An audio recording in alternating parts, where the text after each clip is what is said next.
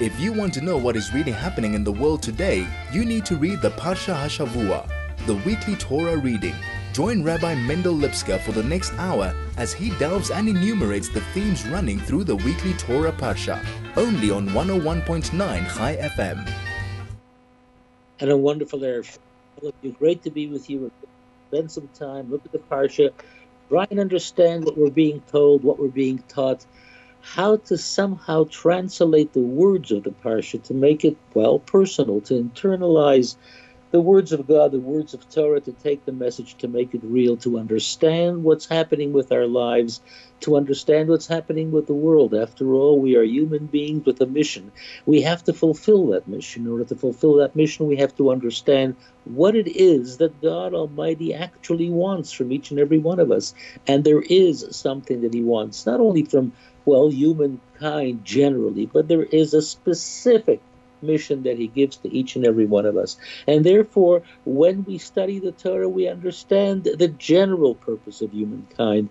But as we delve into Torah, as we begin to study more and more the detail of Torah in a personal sort of way, we begin to understand the individual dimension of what it is that we have to do. We understand ourselves much better. We understand our mission much better. We understand what is our purpose in this world, what is our purpose in this life. And this is why every time we come to a new Parsha, we have to do it with a sense of joy, with a sense of excitement, because something new, something innovative is going to be taught to us, a new dimension in Torah. Every single Parsha has a unique message. And although we learned the Parsha last year, we went through it sometimes in great detail, and we've gone through it for many, many years before.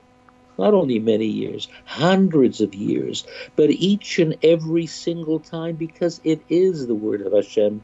It has infinite dimension, and something that is infinite has no limitation whatsoever. And therefore, each and every single time that we revisit the Parsha, that we come to learn the Parsha again, we find a new dimension. It's like a human being. Each and every time we look into ourselves and we do it with a sense of honesty, with a sense of joy, with a sense of purpose, we begin to see a new dimension within our lives as well. And this is something that we have to bring together the newness of Torah and the newness of our lives on a regular basis. Our Parsha, of course, is Tetzaveh. And Tetzaveh is a very special parsha, as I'll soon tell you, because Tetzaveh talks to us about a specific type of relationship that we have with Hashem, that we have with Moshe, the ultimate leader of the Jewish people. As mentioned last week, we're very much into the month of Adar, Adar Rishon, the first Adar. This year we have 60 days of Marbin B'Simcha, of adding with the intensity of joy that the month of Adar brings. It's a time that we have to celebrate with extraordinary dimension because joy is not only an experience of happiness and festivity. Joy, in the true sense of the word, is something which brings clarity. It's something which brings certainty. It enables us to see things with a sense of clarity that enables us to go forward with a sense of certainty. And this is the great joy, the great joy of Torah. And when we are in the month of Adar, and this year we have two, 60 days of not only regular simcha, but intense simcha.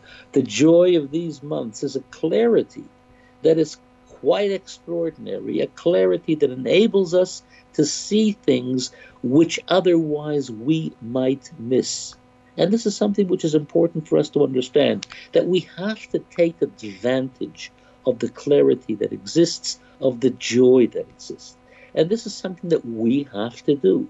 It's there, it's in the atmosphere, it's in the air. But we have to open our eyes, our hearts, our souls, our minds. We have to open up the vessels that we possess in order to receive that joy in the fullest measure. It's like going into a room of incredible beauty with all sorts of wonderful things, but we keep our eyes closed. We miss it all. It's there, we have to open our eyes. And the same thing with the joy energy that exists during the month of Adar, and this year twice. Adar Rishon, the first Adar, and Adar Sheni, the second Adar. But we have to open our eyes, the eyes of our mind, the eyes of our heart, the eyes of our soul. We have to open our eyes and to use that sight to receive the clarity and therefore to experience. But the question is, how do we do that? We talk about opening the eyes of our mind. We talk about opening the eyes of our heart. How do we do that? How do we connect the external and the internal? How do we bring together something which is obvious, something which is revealed, and something which is well hidden? How do we take that which is on the outside and connect it with something that is deep within? One would think, well, in order to reach deep within oneself, one must spend a lifetime recognizing those inner dimensions of life. But we live life generally on the external dimensions of life. We look at ourselves and what do we see? We see the outer dimensions of ourselves. And this is why this Parsha is so very important because this Parsha, as I'll soon explain, talks to us about how to connect the external with the internal. Something that we often miss, something that we often don't think about we often think to ourselves, well, the internal is one world and the external is another world. How I look on the outside is one thing, how I look on the inside is another thing. How I feel on the outside is one thing, and how I feel on the inside is another thing. Two separate worlds. There are those that have, well, the capacity, the ability, the spiritual strength to somehow make the journey into the internal dimensions of life but most people just don't. Most people simply live on the external level of life, the senses of life.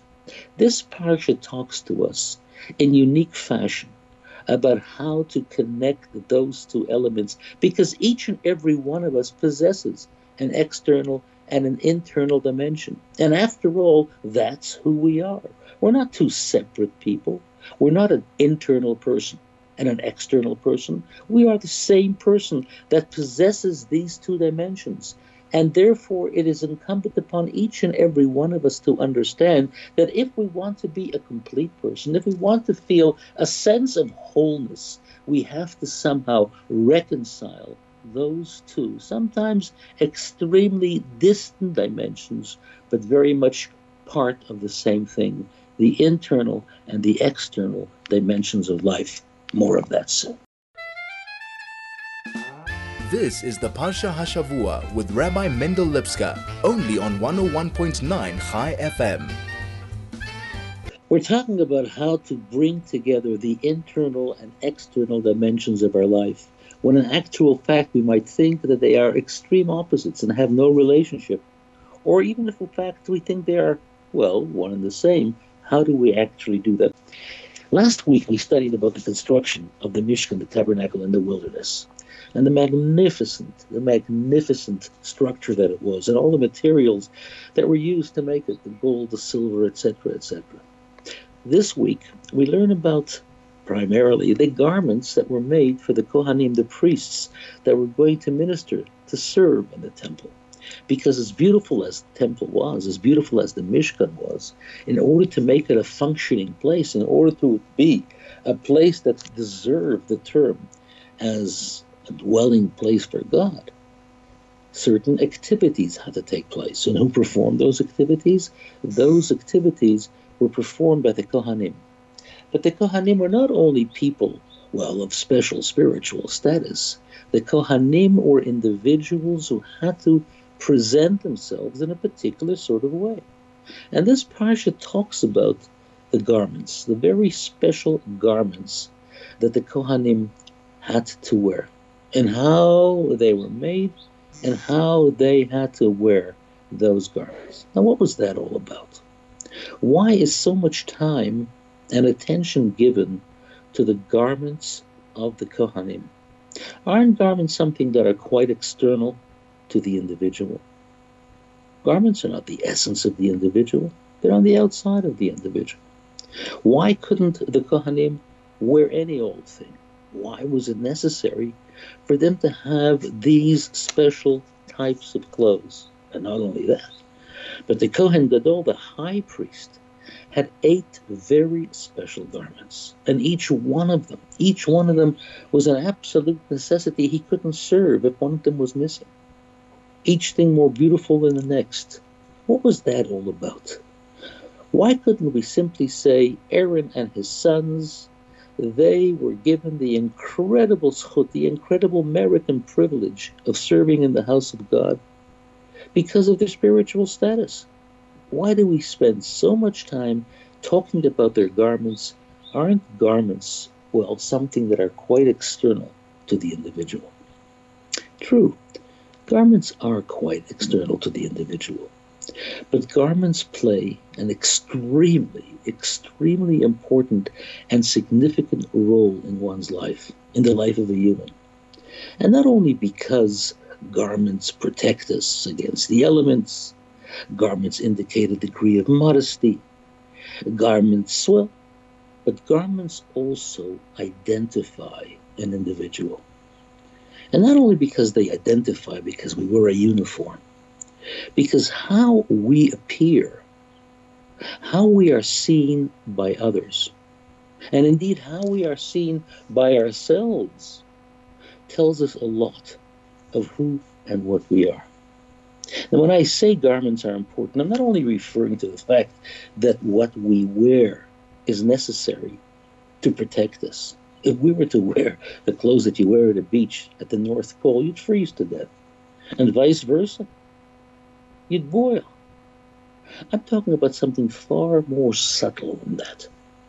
Garments reveal who we are. We take a look at an individual and we see immediately who is this person? Is this a modest person? Is this a person who's confident with life? Is this an individual who's trying to make an impression but can't? Is this an individual that, well, is desperately, desperately trying to somehow, well, say something? Or is this an individual who's walking through life with a tremendous sense of clarity and purpose? There are certain people who are so caught up with fashion, they forget who they are. And there are those people not walking around in rags, not walking around like slobs, but they carry their presence with a tremendous sense of confidence and certainty. And the way a person presents themselves tells us a lot about who that individual is, not only in terms of others, but ultimately in terms of themselves as well. You know, I often speak about this. If a person were to put on, well, a fireman's suit, does that make him a fireman? If a person would put on an astronaut suit, does that make him an astronaut? Of course not. Because garments have to reflect who the individual is and what the individual is. And what this Parsha is telling us, these garments, these garments are not simply clothes. These garments, when you begin to understand their purpose, they talk to us about what the Kohen was really all about, what the priest was all about. They become gateways they become methods to understand the quality and status and personality of what the Kohen, the priest, is all about. And not only so that others should understand who the priest was, who the Kohen was, but so that he himself should understand who he was. They are external to the individual. But those external things become windows, doorways, gateways to that which is contained deep within. The Baal HaTanya, Rabbi Shneur Zalman of Liadi, who wrote the Tanya, talks to us in that holy sefer about the garments of the soul. What are the garments of the soul? He speaks about thought, speech, and action. He says those are not the essence of the soul, and those are not even the powers of the soul. powers of the soul as well sight, sound, intellect, emotion. The garments of the soul. The garments of the soul are basically external dimensions, modes of expression and modes of communication. But at the same time, the garments of the soul enable the individual not only to communicate to others or to himself. With thought, we communicate to ourselves. With speech and action, we communicate to others. But these become gateways through which and by which an individual is able to move into the core, to the center of his own life, to recognize his soul, to recognize his heart, to recognize his mind. The way you think, the way you speak, the way you act. Yes, external dimensions of the soul, but they become methods through which and by which you begin to understand who and what you are. And if you think about the world in which we live today, this is one of the great problems of the world. The fact that our garments have become so abused. They have become, well, almost ridiculous. Fashion has become such a master that it makes mockery out of most people. You know, I often don't know if to laugh or cry when I see people walking around with holes in their trousers.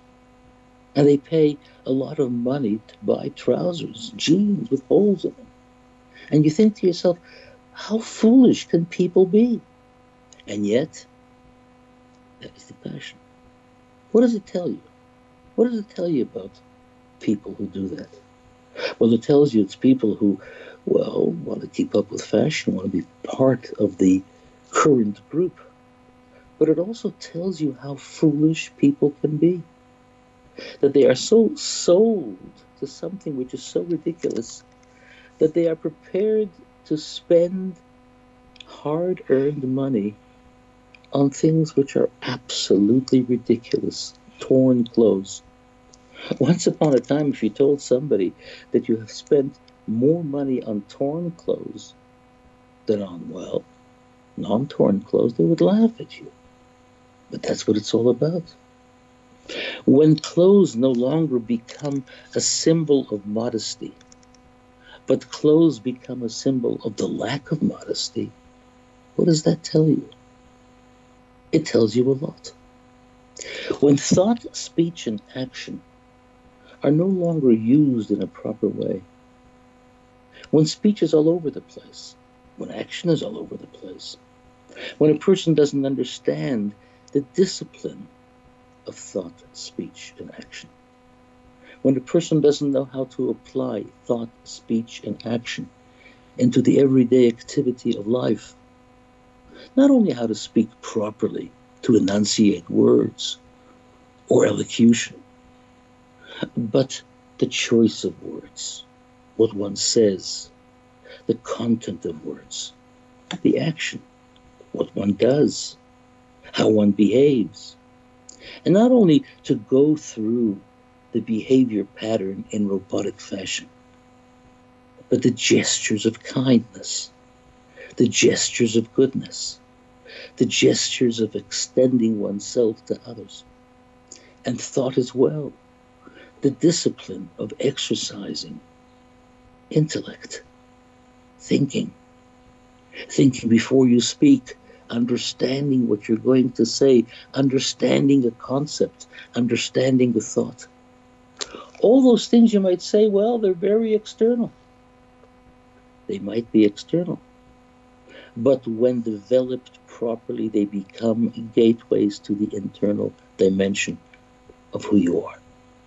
Not only are you identifying yourself to others in a particular sort of way, not only are you identifying yourself in a particular sort of way, but you're also beginning to understand who you are at your core. You're connecting the external and the internal dimensions of your life. And this is something which is extremely important.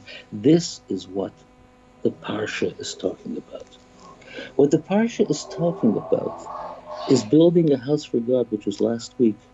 But this parsha is talking about serving in the house of God. This parsha is talking about the individual who can actually come into the house of God and turning it into a place where God feels comfortable.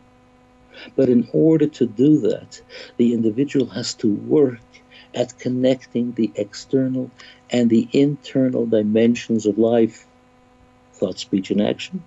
Yes, and what you wear and how you wear it, and what you present as, and how you want to be seen, and how you want to be understood, both to others and to yourself.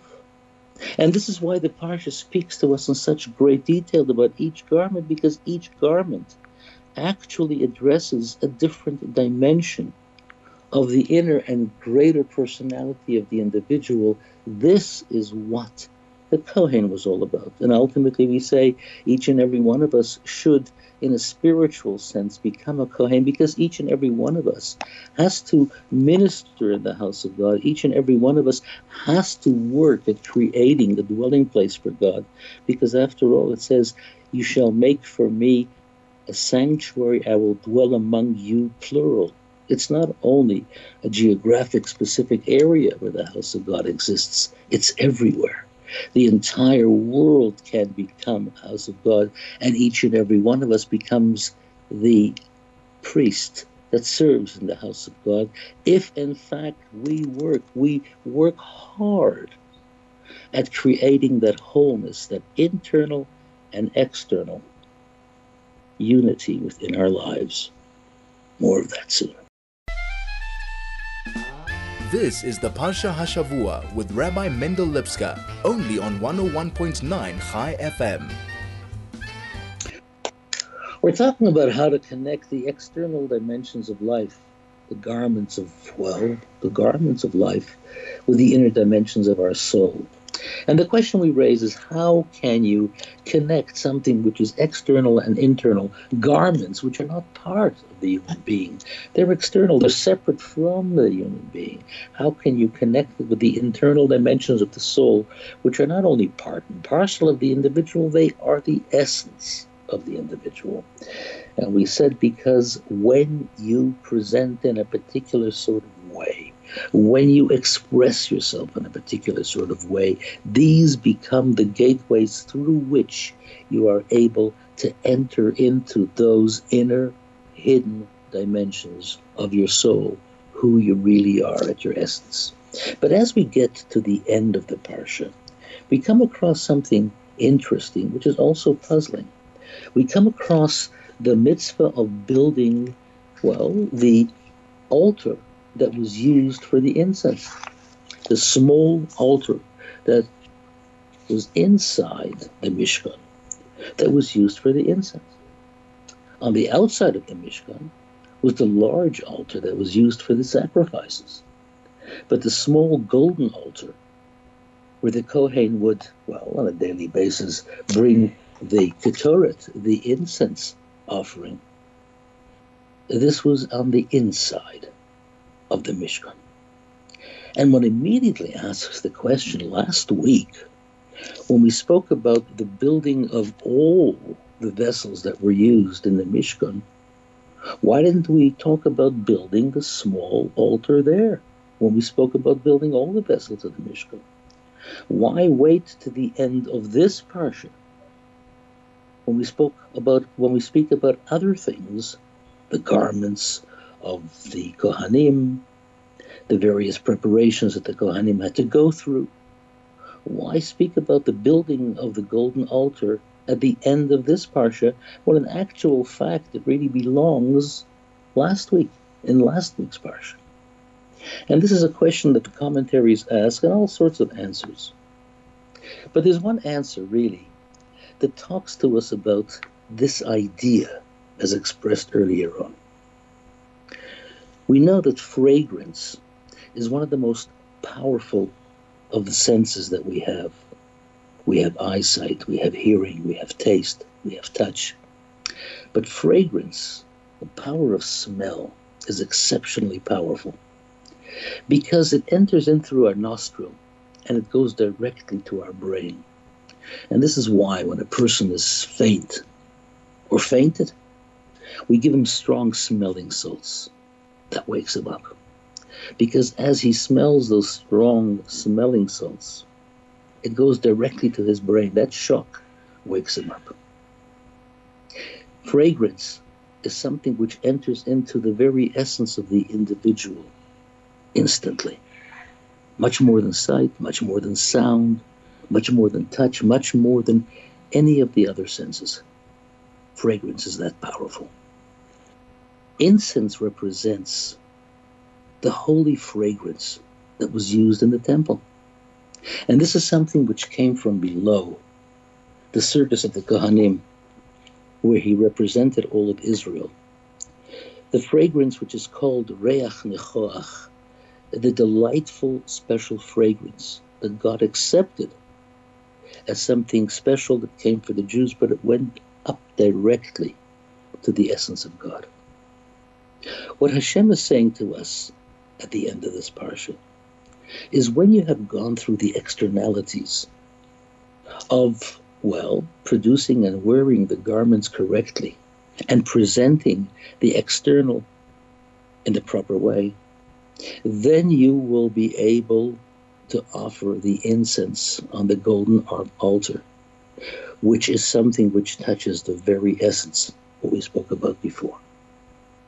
When you have perfected the external, when you have dealt with the external in the best possible way, like fragrance, you will now have the ability of bringing the incense, which will represent the very essence, something which touches the etzem, the essence. It goes directly to God. It goes directly to your soul. And this is why the inner altar, the golden altar upon which the incense was offered, is at the end of this parsha to emphasize the idea of the internal and the external getting connected in the most powerful way.